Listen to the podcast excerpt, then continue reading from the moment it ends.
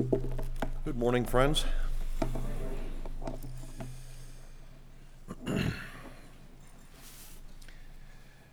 As you know, God reveals himself to us um, in the scriptures. Right? We know about God because we have a copy of the Bible. Certainly, God reveals himself to us in nature. We, we learn something of God in nature, but nothing salvific in nature. We need God's Word to learn sufficiently about Him to experience salvation. And so, God has, in fact, revealed Himself to us in a book. As Martin Luther said, God has communicated to us through His Word, and His Word is full of pictures.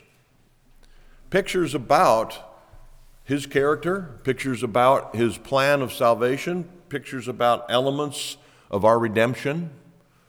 Pictures are all over scriptures. And you don't need a children's picture Bible to see the pictures. They're all over your copy of Scripture in your lap right now. Uh, I, I've described for you many of the pictures, especially in the Old Testament, that reveals God's plan of salvation.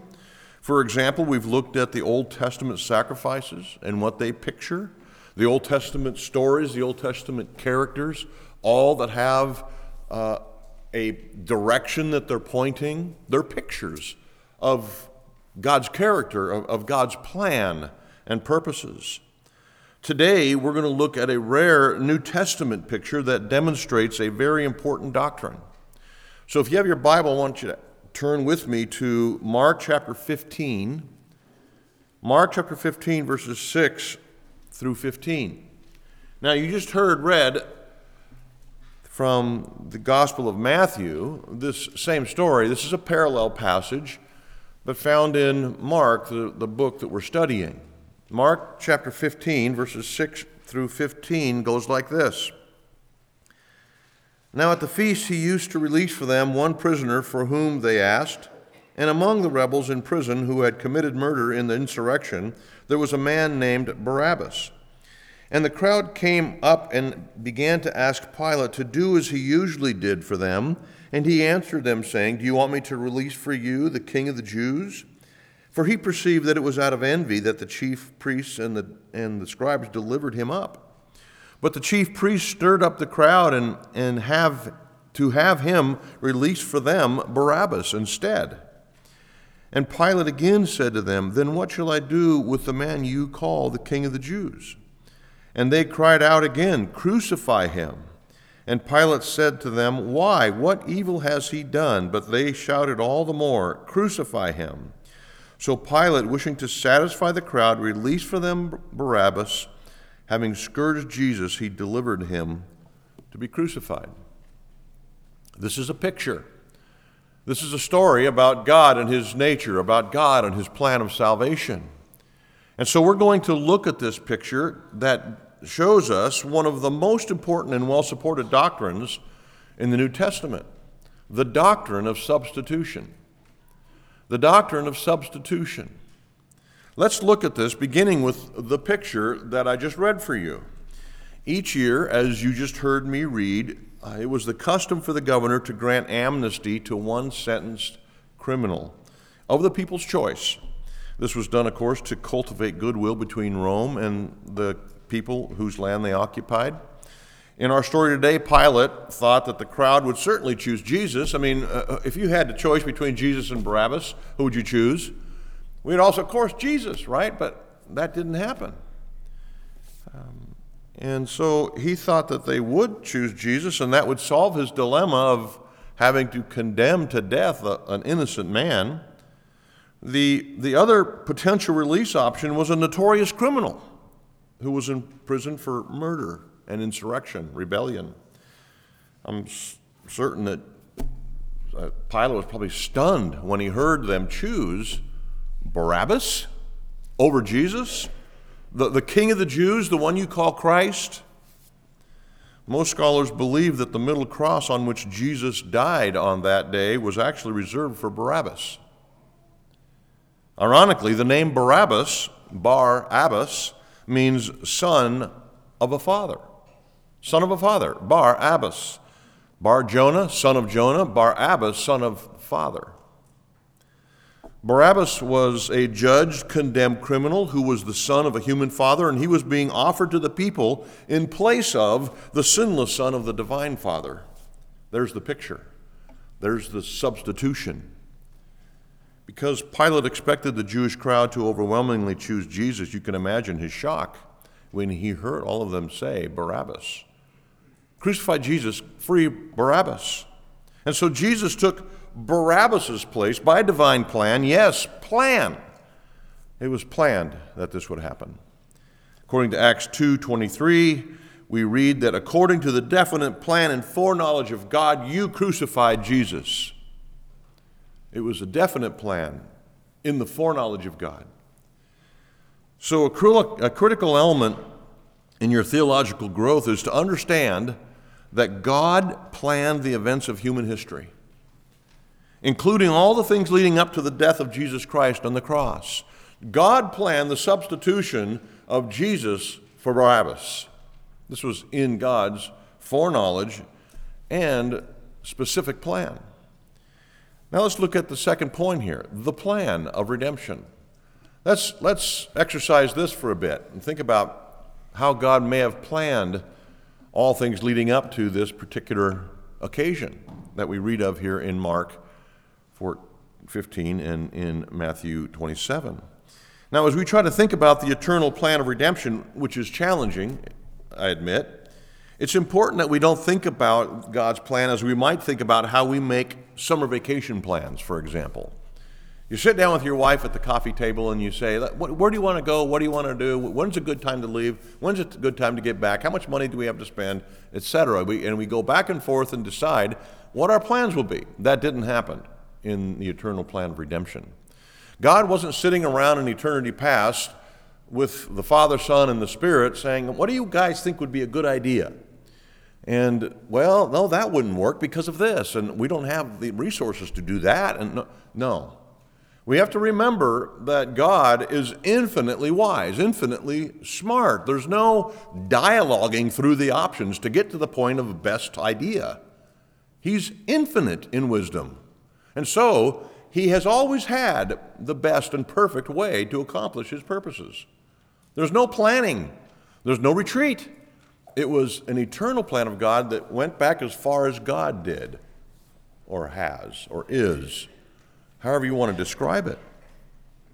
So, this is important to keep in mind. His eternal plan of redemption has always been we use the word plan to help us as humans understand the workings of God. So the Bible gives us insight into this eternal plan, and the things that we discover about the plan are magnificent. And things, of course, that we cannot cover in one sermon. Uh, but nevertheless, I've prayed that the Holy Spirit would reveal to you some of the magnificence of this plan of redemption. For example, we learn that the eternal plan of God is actually a decree or a purpose of God revealed to mankind. It's realized and set forth in Jesus Christ, but it's a decree that God makes concerning what will transpire. Listen to Ephesians 1 9 through 11. By the way, I, I, I make these uh, quotes or I, I, read these scriptures uh, so that you can have reference to what I'm saying so that you can go back yourself and look into these things and, and maybe highlight some of these verses in your own copy of the Bible. Ephesians 1 9 through 11, speaking of the eternal plan of God. Making known to us, that is, those of us who are trusting Christ Jesus, the mystery of his will. Making known to us the mystery of his will according to his purpose which he set forth in Christ. He, he accomplished this person through the second person of the Godhead, Jesus Christ. Um, in him to unite all, let me start back, which he set forth in Christ as a plan for the fullness of time to unite all things in him, things in heaven, things on earth, in him we have obtained an inheritance, having been predestined according to the purpose of him who works all things according to the counsel of his will. Everything that God has planned in eternity past, he accomplishes through the second person of the Godhead, Jesus Christ, in time. Ephesians 3:11 says it like this. This, that is the plan of God, was according to the eternal purpose that he realized in Christ Jesus our Lord.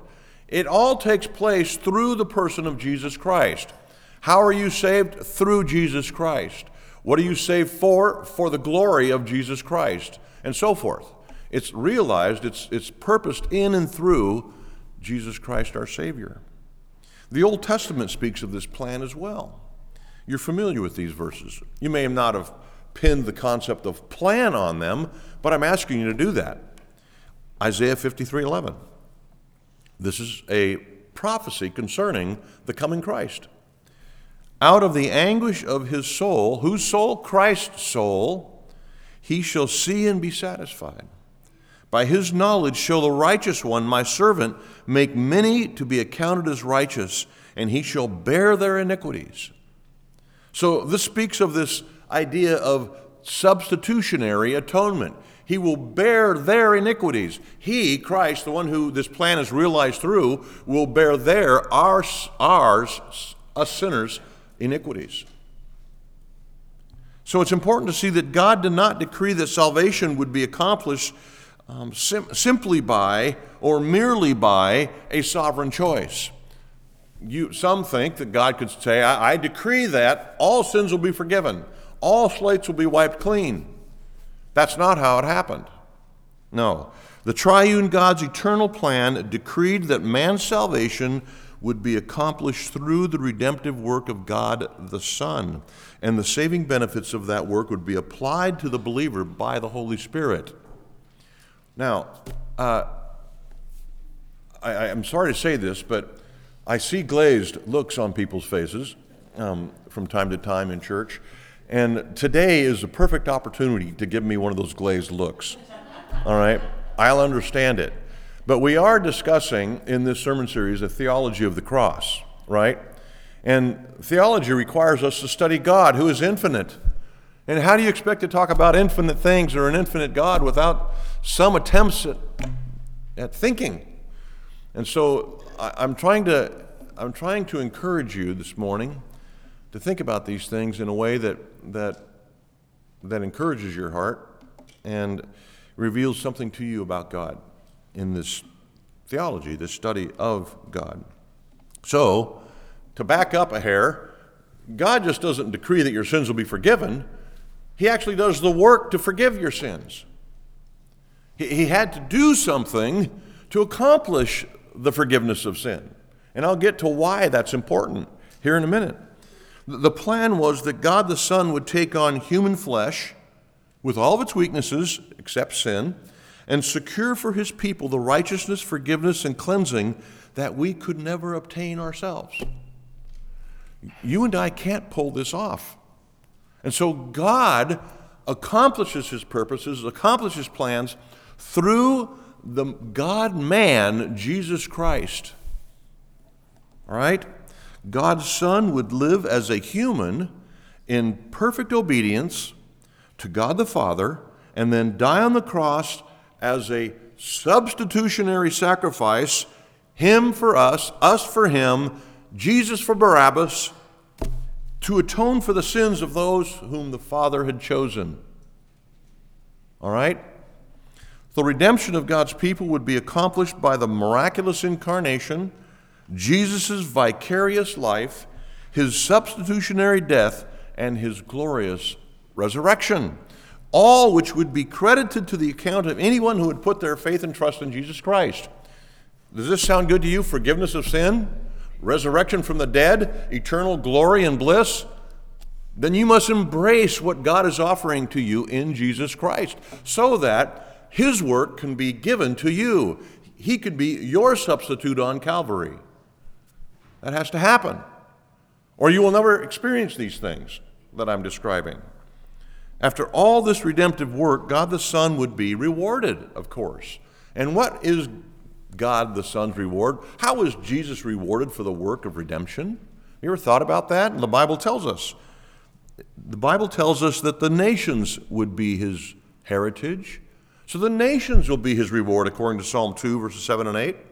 Isaiah 53 and John 17 speak of the Son's reward as actually people.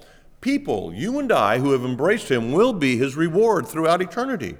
So the promise of Philippians 2 9 and 10 every knee will bow, every tongue will confess, every, that Jesus will be highly exalted is the reward that the Father gives to the Son for his obedience to the plan. All right? There will be a people group, including us, who will worship and praise Jesus the Son throughout eternity. That's his reward. The Bible speaks of that clearly. Now let's look at the cause of the atonement. You think, man, we're flying. Well, it slows down here in a second. Okay? And I think this is where it's going to slow down a bit. The cause of the atonement. How is God going to accomplish all this? How is He going to pay for your sin? How's He going to grant you righteousness and me all these things? The answer is substitutionary atonement. Substitutionary atonement, which describes the work of the Son of God to die in the place of sinners to assuage, to pacify the wrath of God. So instead of exercising his wrath on you and me, who deserve it, God exercises his wrath on someone else who doesn't deserve it. Substitutionary atonement. So, this doctrine, substitutionary atonement, is distasteful to most unbelievers and especially to the critics of this doctrine. Why would God, they ask, devise a plan that included taking out his wrath on his own son? Where's the wisdom in that? Where's the love in that? They would ask. One critic of this doctrine called the doctrine of substitutionary atonement divine child abuse. Critics also believe that this paints a picture of God who is inherently angry towards his creation, his people, you and me, humans, and is only won over, God is only won over reluctantly after the torturous and sacrificial death of his son. But those of us who know Scripture realize this is backwards thinking, don't we? Yeah. Let me explain to you how it's backwards. The, the, the doctrine may sound distasteful, certainly, if you misunderstand it or if you don't go below the surface. But as you dig into this doctrine of substitutionary atonement, it becomes sweet to the taste and beautiful to the eye. The, purpose of substitutionary atonement is, in fact, to assuage or to pacify God's wrath towards sin and sinner who have rebelled against his divine authority and governance. But how and why was the wrath of God to be dealt with? How and why was God's wrath to be dealt with? How could mankind assuage an angry God? We've angered God in our sin, right? As a race, as individuals. God is angry with sin. The Bible's not unclear about that. Our Bibles use the word propitiate, right? Listen to this word used in 1 John 4:10. In this is love, not that we have loved God, but that he loved us and sent his son to be the propitiation for our sins. That word's propitiation means satisfaction. God sent his son to be the satisfaction for your sin and mine, the satisfaction that assuages, that pacifies his wrath. Here's an interesting insight, and we're getting into the weeds here. And so, if you take notes, it might be helpful to kind of keep your thoughts straight. The Greek word hilasterion, hilasterion, is where we get our word propitiation. Where does the word propitiation come from? The Greek word hilasterion. Um, but it's actually translated in the Septuagint, which is the Greek translation of the Old Testament. That word, hilasterion, is translated, listen, mercy seat. Think about this with me for a second. we, it's translated propitiation or satisfaction in the New Testament, but in the Old Testament Greek copy, it's, it's translated mercy seat for good reason. So, Paul's copy of the Old Testament was the Septuagint, the, the Greek translation of the Old Testament. That's what he, that's what he preached from, that's what he studied from. Those were the, the, the manuscripts, the documents that he asked Timothy to bring to him, the Septuagint. And so when he was thinking about this doctrine of substitutionary atonement, he used the word hilasterion, and in his mind came the words mercy seat. Now, let me explain to you why this is important. I think it'll help you grasp what is going on in the tra- transaction that took place on Calvary.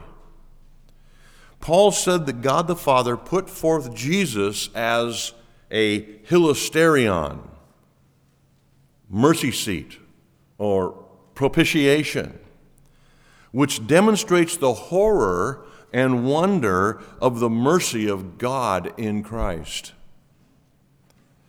The horror is God's wrath against sin. That's horrific to consider.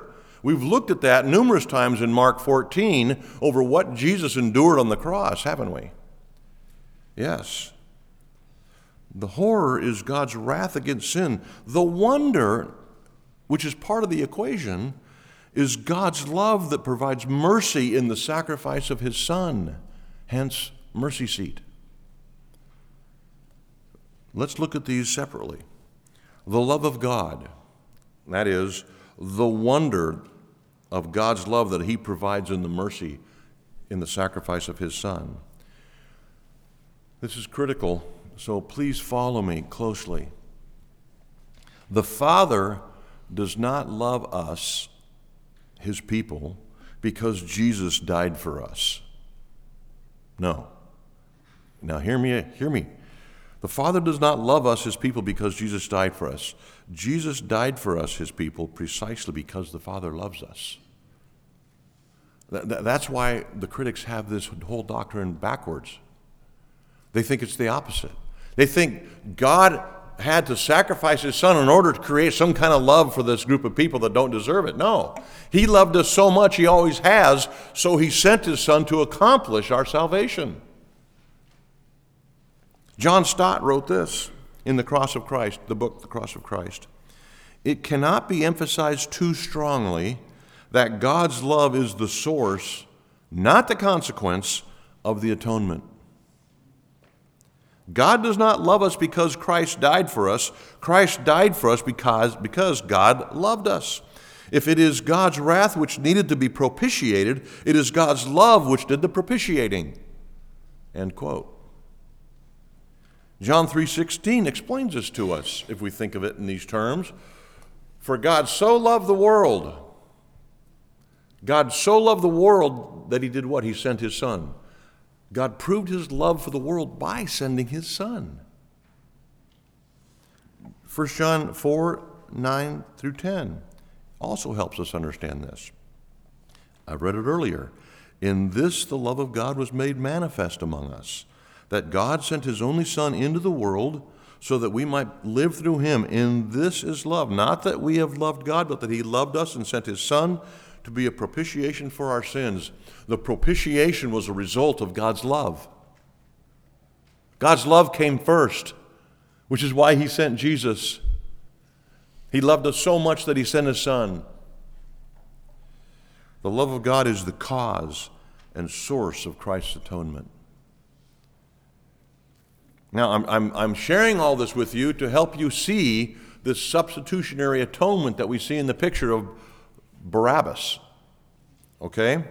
The second part of this equation, besides the horror is God's wrath against sin, the wonder is God's love. We just covered God's love. Let's look at the horror in God's justice. Okay? God's justice is not a friendly topic, is it?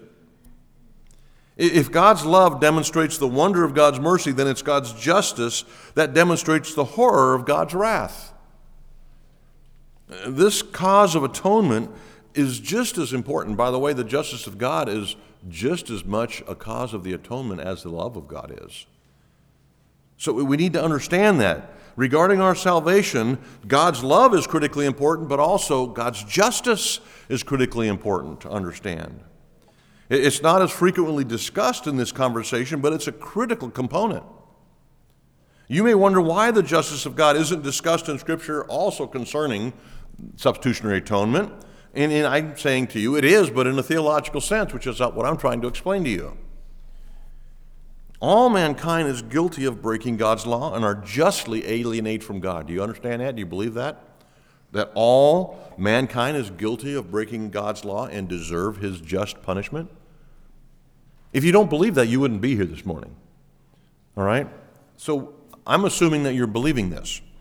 Even though God's love motivates him to save and forgive us, our sin cannot simply be overlooked. Can't simply be swept under the rug and say, ah, it's okay. It's not okay. we have sinned. We rebelled against our Creator. So, if God is going to reconcile sinners to Himself, sin must be dealt with, right? How's He going to do that? It, it, it must be punished. His law and justice must be genuinely satisfied, and his wrath, wrath must be assuaged. Each requirement of law and justice are met in Christ. Jesus fulfilled the law, right? This is what Romans 5 tells us. He paid the penalty for sin, 1 Peter 2. He assuaged God's wrath, Hebrews 2. Listen to Romans 3 25 and 26. Jesus Christ, whom God put forward as a propitiation or satisfaction by his blood, he satisfies God's wrath by spilling his blood to be received by faith. This was to show God's righteousness, because in his divine forbearance he passed over former sins it was to show his righteousness at the present time, so that he might be just and the justifier of the one who has faith in Jesus. The reason Jesus had to go to the cross and spill his blood and die was to prove that God was just and dealt with sin appropriately. He just didn't sweep it under the rug. He just didn't say, ah, that's okay. No. He took out his full wrath on his son in that moment paying for your sin. So God's wrath is completely, fully, infinitely paid for, assuaged, satisfied at the cross of Calvary. Sin is not ignored, sin is punished. God remains loving and just. The, the love of God and the justice of God are the cause of the atonement. Now let's look at the nature of the atonement. This is my final point. The nature of the atonement. The first thing we see and must understand about the nature of the atonement is the obedience of Christ. The obedience of Christ. And there are three ways that Christ's obedience accomplished the work of substitutionary atonement. If Christ had not been obedient, our sins would not be atoned for. So let's look at the three ways that Christ's obedience accomplished the work of substitutionary atonement. Number one, obedience to the divine plan of salvation. This plan that came to be in eternity past needed to be fulfilled in time. So Jesus was obedient to the divine plan. He actually came to earth. He actually lived an obedient life. He actually died for the sins. This was part of all part of the plan.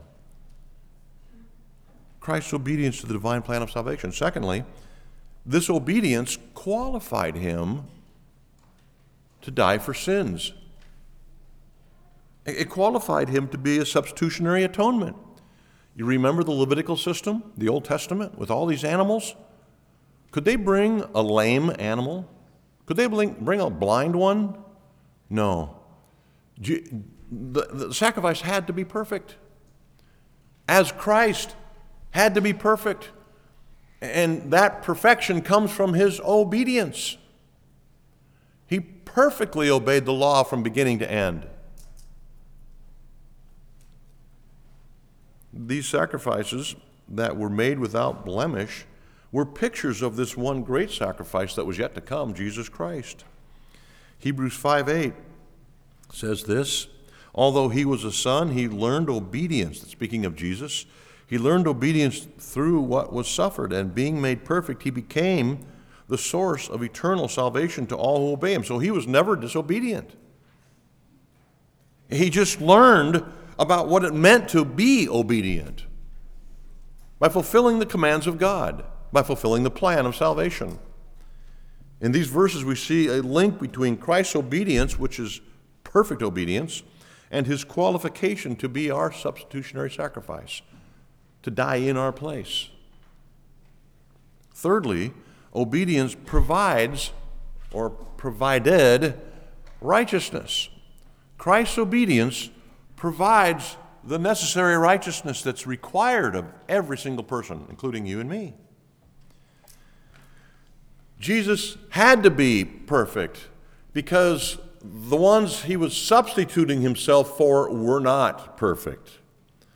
We, who receive the benefits of this substitutionary atonement, are full of sin and unrighteousness. And so he had to be obedient to provide righteousness that we lacked. There's the switch, there's the, the substitute. Our salvation not only requires our sins to be forgiven, past tense, but also requires us to be holy from this point on. How's that going for you today? Are you holy? You became a Christian when you were 12. How's it been since then? Unholiness. So, how is this going to work? How are we going to have a reconciled relationship with a perfectly holy God if we continue to sin even after we're saved? I'm telling you, it's because the righteousness of Jesus Christ was credited to your account in full forever. That's, that was good news, in case you're wondering. Okay? You were forever righteousness before the eyes of God because of the substitutionary atonement work of Christ. His perfection is now your perfection. All your sins were wiped off, and you were credited His perfect righteousness. Now, when God sees you, He sees the perfection of His Son. Not the miserable state we are in, but the perfection that which Christ lived out day in and day out for 33 years. That's why we needed a perfect Savior, an obedient Savior.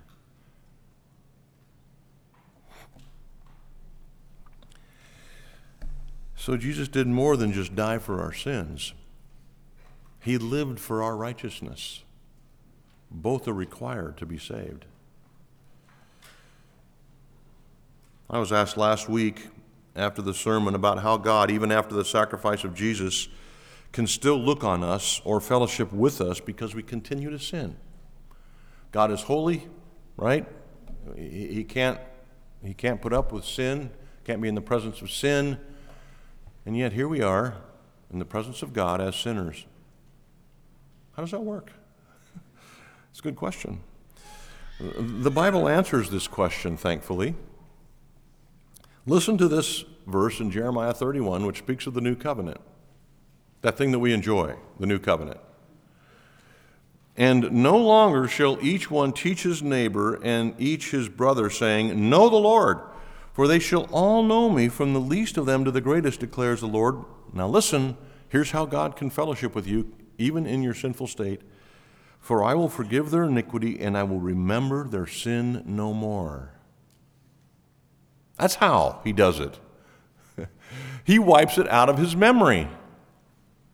He, he puts Christ's perfection before his eyes and wipes your sin, past, present, and future, out of his memory, which is infinitely perfect and eternal. Now, Isaiah 43 clarifies it even further. I I am he who blots out your transgressions for my own sake. God wipes out your transgressions, wipes away your sin for his sake. And I will not remember your sins. That's how he does it. He says, Sinner, insert your own name. I'm forgetting about your sin and I'm looking at Christ only from here on. We might remember our sins. We do remember our sins, especially the, the heinous ones. But those of us who are covered by the substitutionary atonement of Jesus, God does not remember our sin. If I were in the crowd, I'd say amen. Because I'm a sinner, right? And I know you, sinners, are all sinners. Now let's look at the next concept here as we're trying to understand the nature of the atonement. The first is the obedience of our Savior Jesus Christ. The second is penal substitution. Awkward sounding term. Penal simply means that Jesus suffered the penalty, hence penal, the penalty of our sins as a substitute. Penal substitution. Uh, our sin against God, which causes a separation between us and Him, um, and that's the case with all sinful humanity, and it requires a penalty to be paid.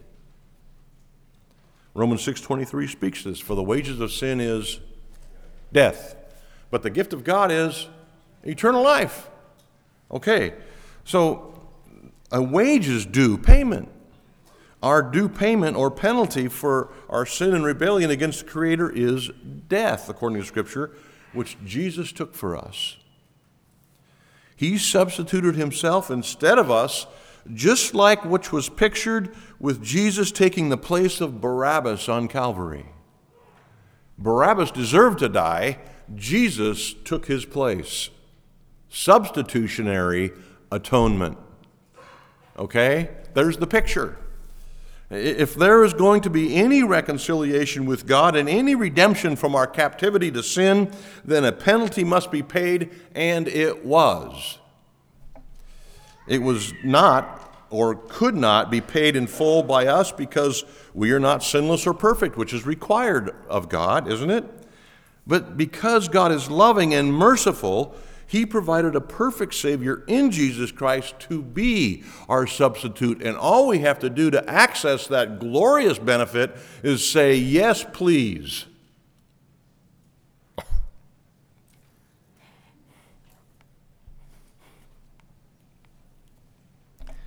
Think of all the ways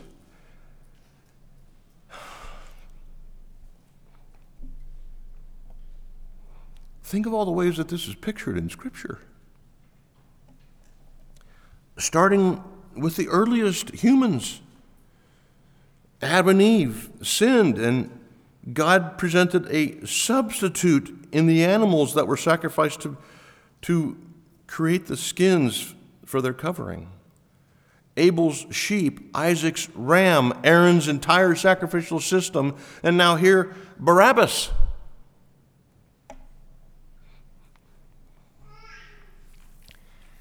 Let me read for you some verses from Isaiah 53, verse 4. Surely he has borne our griefs, he carried our sins. He carried our sorrows, yet we esteemed him stricken, smitten by God, and afflicted. Verse 5 But he was pierced for our transgressions. The Bible teaches substitutionary atonement. He was crushed for our iniquities. Upon him was the chastisement that brought us peace, and with his wounds we are healed. Verse 6 All we like sheep have gone astray. We have turned every one to his own way, and the Lord has laid on him the iniquity of us all. Jump to the New Testament. John 1:29 when Jesus is introduced to the people of Israel by John the Baptist. The next day, John the Baptist saw Jesus coming toward him and said, Behold, the Lamb of God who takes away the sin of the world. And then the entire New Testament is filled with this language and these truths. Here's one of my favorites, 1 2 Corinthians 5:21, for our sake he that is God the Father made him God the Son to be sin, who knew no sin, so that in him we might become the righteousness of God.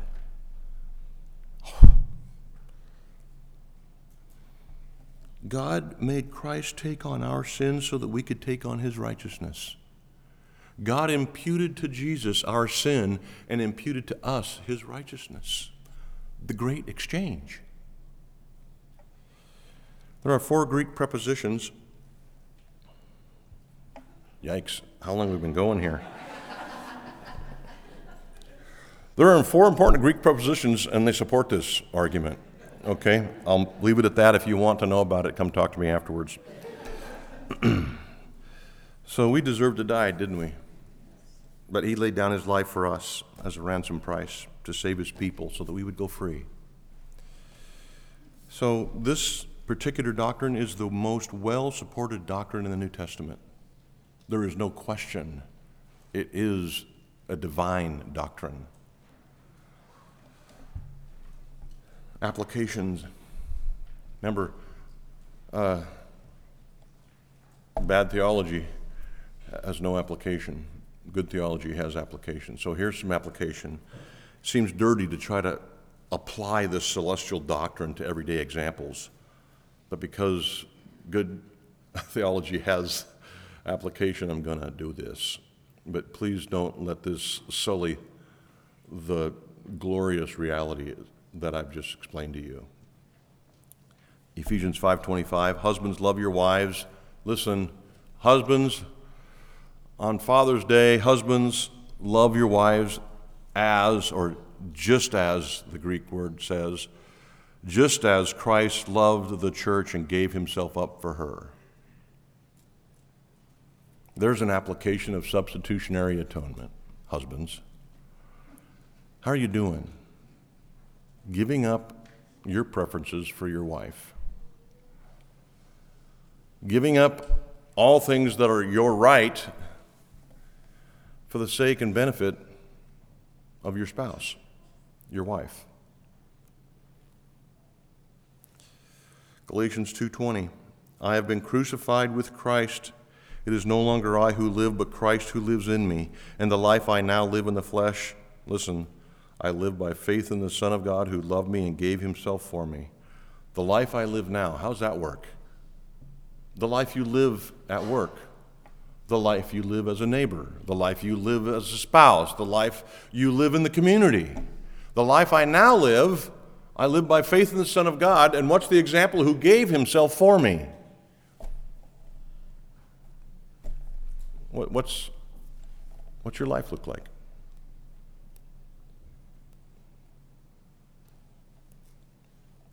In a similar way that Jesus loves me and gave himself for me, I'm to live my Christian life. I must love those around me who don't deserve it.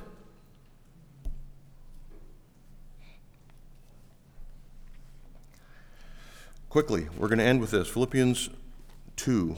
If you feel like turning there with me, uh, you'll be rewarded.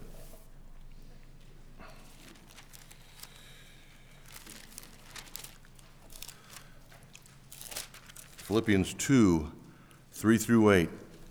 This is this sacrificial life that I'm describing that Christ lived for us and died for us. Starting in verse 3, Philippians 2 Do nothing from rivalry or conceit, but in humility count others as more significant than yourself.